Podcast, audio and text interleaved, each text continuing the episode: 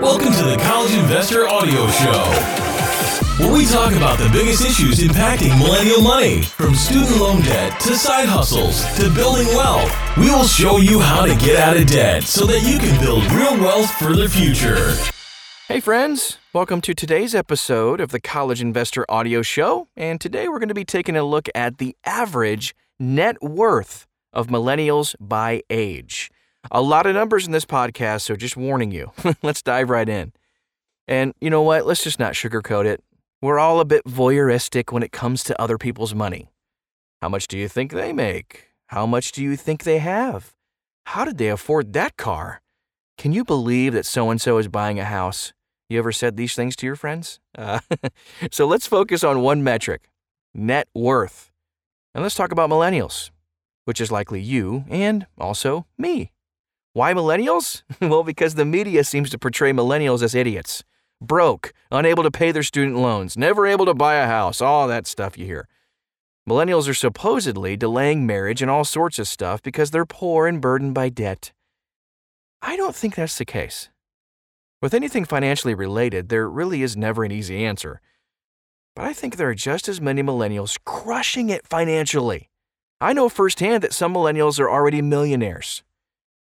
And there's one millennial that's like a multi-billionaire. We'll get to that later. I mean, but the trouble is, how do we define millennials? Maybe there's a bigger picture here we need to consider.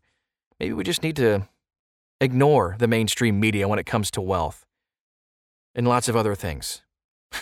Let's break it down and then look at the average net worth for millennials. All right, so if you're looking for a way to improve your net worth, consider the free online personal planning app called Stratus Money. Again, that's Stratus Money, like a Dodge Stratus, Stratus Money. It's designed for millennials who want to take control of their spending habits and also start to make some positive changes.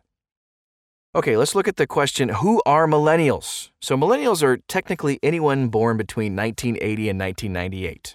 That's always subject to change, but those are the recent numbers. So what makes them unique as a generation? Well, millennials likely were little kids in a time before computers and cell phones were everywhere. They likely remember getting their first computer and cell phone, I do, and it was a big deal.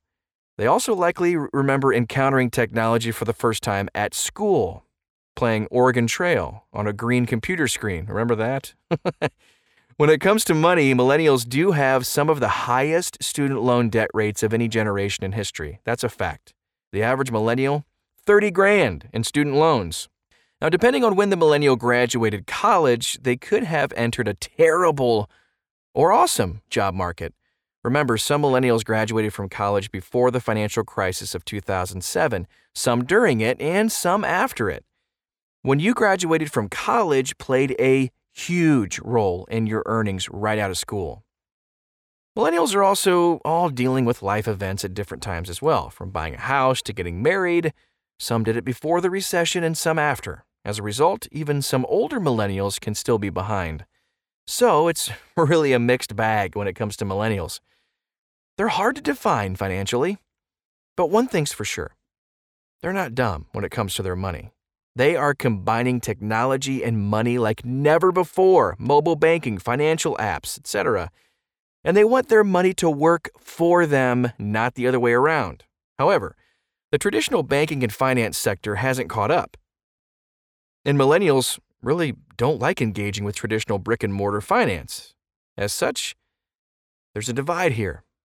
So when looking at net worth for millennials, these are all the factors to consider. When I think of the main factors that fall into millennial net worth, here's what we need to consider. First, we need to consider when millennials graduated. If millennials are 18 to 35 today, some haven't even graduated college yet. However, if you're 35, you likely graduated from college 13 years ago, or 2003, and that was before the last financial crisis. Second, we need to look at the average salaries of graduates by year. NACE has a great survey that they conduct to look at the average salary of college graduates each year. And here's what they came up with. I'll only give you a few numbers. I won't bore you with all of them. But if you're 36 now, the average salary is around $40,000 or just above $40,000. And it's kind of around that range until you hit 24 and then you're up above 50,000. And if you're 23 now, graduated in the class of 2016, college, I'm saying, $52,569 as an average starting salary out of college. Wow. Third, we need to discuss student loans. Okay, so student loans are a major factor in millennial net worth. So we want to consider the average amount of student loan debt millennials had when they graduated. So let's look at a couple of these. If you're 36, you graduated in the class of 2003, the average student loan debt is just a tick above $18,000. And then it just continues to fly up from there. If you're 22, you just graduated a couple of years ago in the class of 17, hovering around $40,000 in student loan debt. Yikes. So finally, the last thing we really need to consider are trying to make some assumptions about saving. Now remember, net worth is all about assets minus debt. But income plays a huge role, and how much income is saved and how much debt is paid off really make a difference. So the net worth of millennials by age. As we compare all of those numbers and we take the net worth of millennials by age, I would like to take a look at average and stretch goals. I think it's important to always consider the average, but I also want to leave you with a stretch goal to set yourself up in the top percent. Remember, net worth, assets minus liabilities. As we discussed earlier, the main assets we're focusing on is savings based on income. The main liability is student loan debt. Finally, I want to re-emphasize that these are just my estimates. The Federal Reserve data lumps everyone under 35 into one bucket. So while we have some starting points, things always skew one way or another. However, I think it's a great starting point for discussion. So let's jump right into it. Let's look at the average millennial net worth by age. Okay, so we talked about being 36. Let's just start there, and I'll just do a couple of these numbers. So class of 03, I see you out there. Average net worth for you, just a tick above 20 grand. It drops off from there. Like if we're looking at class of 2017, average net worth minus $39,984. Minus 40 grand is the average net worth for the class of 2017. So we're factoring in a lot of student loan debt there. You know, if you look right in the middle, class of 2010 minus 6,000. It drops off really at class of 2008 at just above $2,000 for an average net worth.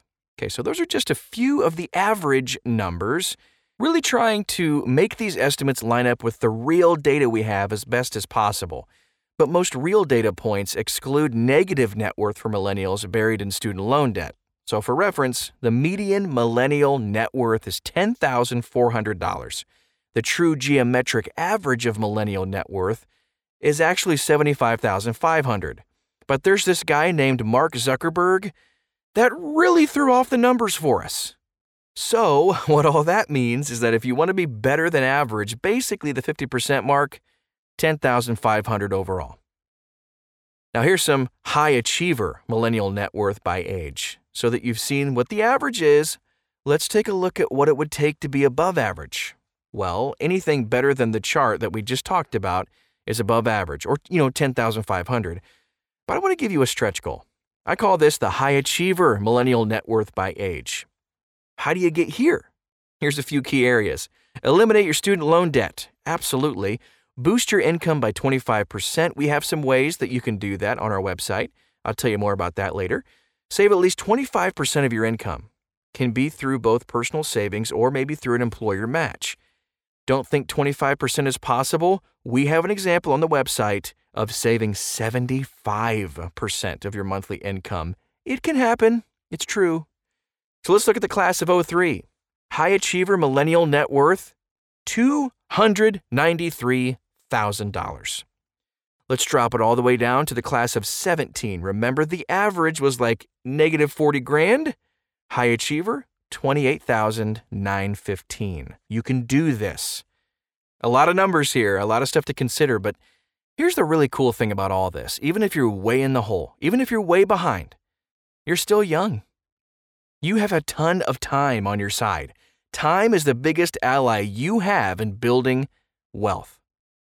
But if you want to grow it and fast, there are two more key areas to focus on. Boosting your income. Income is one of the key drivers in building assets and eliminating debt. The more income you have, the easier it is to grow your net worth. So I'd like to challenge you a little bit to earn at least an extra $100 per month. There's a great list of ideas to get started. You can see them on our website. Everything that you would need to know about this. Plus, we dig into the numbers. You can see all the numbers that I kind of skipped around a little bit. You can see all those in detail, a bunch of different resources on eliminating the student loan debt, leveraging your additional income, also looking at student loan repayment strategies, all of that stuff. Find it on our website at thecollegeinvestor.com. Thanks so much for listening. Make sure to subscribe, turn on the notifications so you can get a new podcast almost daily. We're working on this so that we can make this something you can turn to every single day to be encouraged to make good decisions and build that net worth. Again, find everything, all the links and resources at thecollegeinvestor.com. Have an awesome day. We'll see you next time.